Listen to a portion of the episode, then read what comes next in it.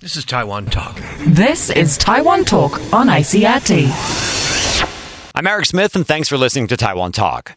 Many parts of the planet are experiencing what some have termed an obesity epidemic, and Taiwan, unfortunately, is catching up fast.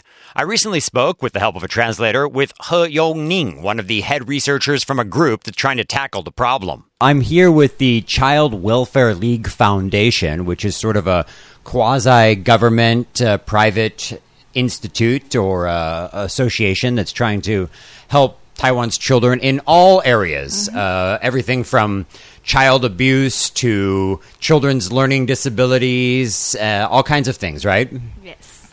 And one of the things that uh, your group is working on right now is programs related to childhood obesity, which is becoming a growing problem in Taiwan. That's true. Yes. The statistics that we have is a 2010 one that's um, released by the Ministry of Education. So what we are looking at is that we have um, approximately like 26% of the primary school age children that they are um, thought to be overweight or obese. And um, there's a 28%, around 28% of the junior high school age um, students that are um, obese and overweight. So we're closing in on 30%. Mm, around 30%, yeah. And that's, So that's- quite high for Taiwan. So, Yeah. in your opinion, in your foundation's opinion, what's the biggest cause of this change? Mostly because of the um, tran- transformation of the diet. So, kids today are eating a lot more junk food, basically. Yes. right. How does the food that is served in schools in Taiwan affect this issue? Is the food that is served at a local school across Taiwan is it nutritionally balanced and healthy in your view? Uh, we're not actually that certain about the kind of lunch or meals that um, the school provide uh, whether it- it's uh, nutritious or not. But then there's a regulation um, saying stating that um, schools should not sell certain kinds of junk food in, in the on the campus. Okay, And there's also regulations related to the lunch foods th- themselves. Like the government does have a kind of a menu plan for for students. There's no regulations in terms of uh, the, the school meals. But um, like I said before, so um, junk food, the selling of junk food on campus, it's prohibited. And so um, the chance for children to buy junk food or to have to eat junk food inside school is scarce. Yeah. So basically, what you're saying is school is not the problem, Mm, no, no, Right. it'll be outside school. right? So these kids are leaving class at I don't know four or five p.m. and the mm-hmm. first thing they do is head to the 炸鸡 uh, Yes, stall. street food. it's everywhere. Or to the convenience store to buy mm-hmm. chips or bread or all the mm-hmm. rest of it, right? yeah. So this is an interesting problem because there's it's very difficult to control mm. children's behavior. a lot of the snacking habit come from starting from the early age, early on, and um, it comes from the family as well. So uh, parents, yes, they play an important role in determining children's eating snacking habit. And over half of the group of children, they stated that's like sixty-two point four percent of the children. They said that um, their parents they don't put restrictions on their No restrictions no at all. restrictions, yeah. Wow. So that's like over half Mm. of the group. Right. Yeah. Right. So really, when it comes down to it, mm. this is not the kids. This is the parents.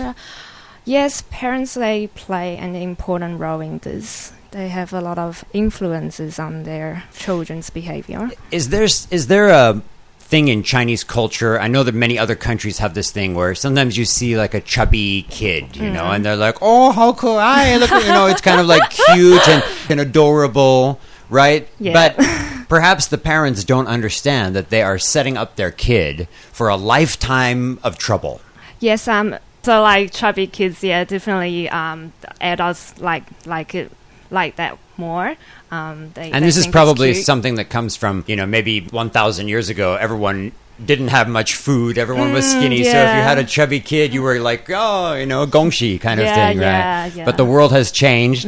Diets have changed. And you were saying that kids today in Taiwan, as young as eight and eight ten. and- yeah, eight around eight to ten, like between eight to ten, um, because some children, you know, they they go out and eat um, salted chicken uh, like every day on Deep a daily fried ba- chicken yeah, and soda yeah. and Yeah, like sugary drinks every day. And then we actually do have this case of um, this somewhere around eight, this child somewhere around eight in age. Um, he um, was diagnosed with diabetes. So that's uh, that's quite serious actually. Yes. You're so young and you have diabetes. Thanks for tuning in. I'm Eric Smith reporting for ICRT. Join us again tomorrow for more on this important topic. This is Taiwan Talk. This is Taiwan Talk on ICRT. I'm Eric Smith, and thanks for joining me on Taiwan Talk. The Child Welfare League Foundation is trying very hard to reverse some alarming stats that show almost 30% of Taiwan's school age children are overweight or obese. I had a chance to talk with one of the group's head researchers, He Yong Ning, who spoke with the aid of an interpreter. Surprisingly, um, Taiwan has the highest rate of obesity in Asia. In all of Asia. In all of Asia, wow. Childhood obesity, we're talking Child, about. yes, childhood obesity. Yeah, that's okay. right. Yeah, so um, And if your kid is overweight from a very young age, Mm-hmm. you are setting them up for. um, they are definitely more likely to um, contract disease, um, illness like serious illness, like um, maybe cardio or cancer. It's all because of the, um, you know, like junk food. There's a lot of food additives in it. That, yeah. Poison, basically. yeah, yeah, So, in other words, what, what you are saying is that your goal will be to try to educate parents by Mm. giving them these statistics and showing them these facts Yes. and trying to use that as a wake up call. Yes, um, so when children are much younger, um, they, you know, they don't know how to choose. Like they don't know what kind of food is nutritious and what's not. So basically, it's for the parents to decide for them. So parents, they really need to take up this responsibility for their children. You know, when, when, when children are much older, um, parents they can start using different strategies to to increase children's uh, interest in more nutritious food. Okay, interesting. What kind of strategies uh, would you recommend?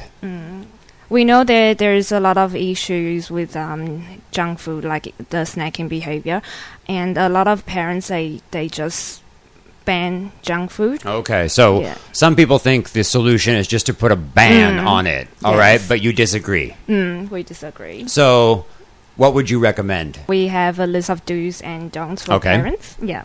Um, so first one, you need to replace processed food with fresh food. So make sure you cook fresh meal for your children. Okay. And um, you need to teach your child about food ingredients and nutrition. Make sure they have this um, knowledge. Okay, so they can go out and make their own choices. And um, to establish a healthy diet, a healthy dieting routine, and also don't use snacks as rewards. Ah, a that's a of, good one. A lot I'm a parent. Okay, I have two kids, and I do this. Yeah, I do. Th- I make this mistake. you know, you say if you're good, I'll get you a, a cookie tonight. You know, mm. but that's really it associates two things in your mind, you know, rewards and food, and that's it's terrible, isn't it? Mm, that's we actually have a data for that one, a, a, a statistic for that one. okay. Those children from families with adults who enjoy snacking, um, they are actually three times more likely to be rewarded um, with snacks Mm-hmm. than those ones who come from families with adults who don't snack at all. Yeah, so that's a big difference. Yeah, there. yeah. Okay, yeah. so teach your kids about nutrition. Mm. Don't use food as a reward. Okay, and last one, uh, don't store too much snacks at home. Don't store. Yeah, yeah, yeah. Keep yeah. Make it make it a little bit difficult to get that uh, Mm. Yeah. to get that food right. Yeah. Mm. Okay. Good. Those are all very good points. Um, on the government side of Mm-hmm. this question, Mm.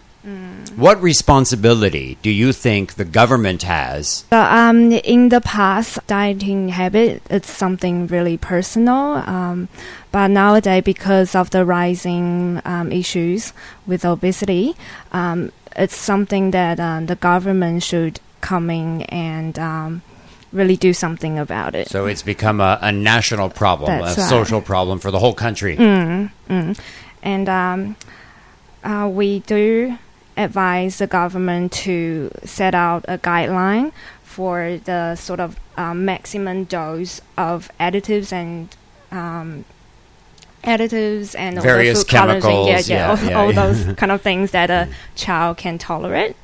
Okay, and um, also the government should find out like uh, which mixture of additives can cause harm to children, like um, maybe um, that can um, trigger certain kind of allergies or rashes or whatever disease. Okay, And those things should be banned, um, those things should be restricted. res- restricted, used you know carefully with selection, and also the government should put um, more supervision on the street food sanitation. Ah, Mm, interesting.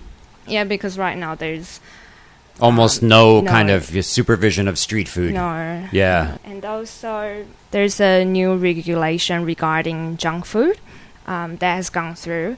The, the idea is that the government need to put restrictions to the amount of commercial ads on junk food Ah, so And what is shown on TV. Mm-hmm, and also like promotional activities with junk food as well. So they need to limit the amount of those advertisement and commercial activities. Thanks for listening. More info on the foundation is available at www.children.org.tw. Reporting for ICRT, I'm Eric Smith.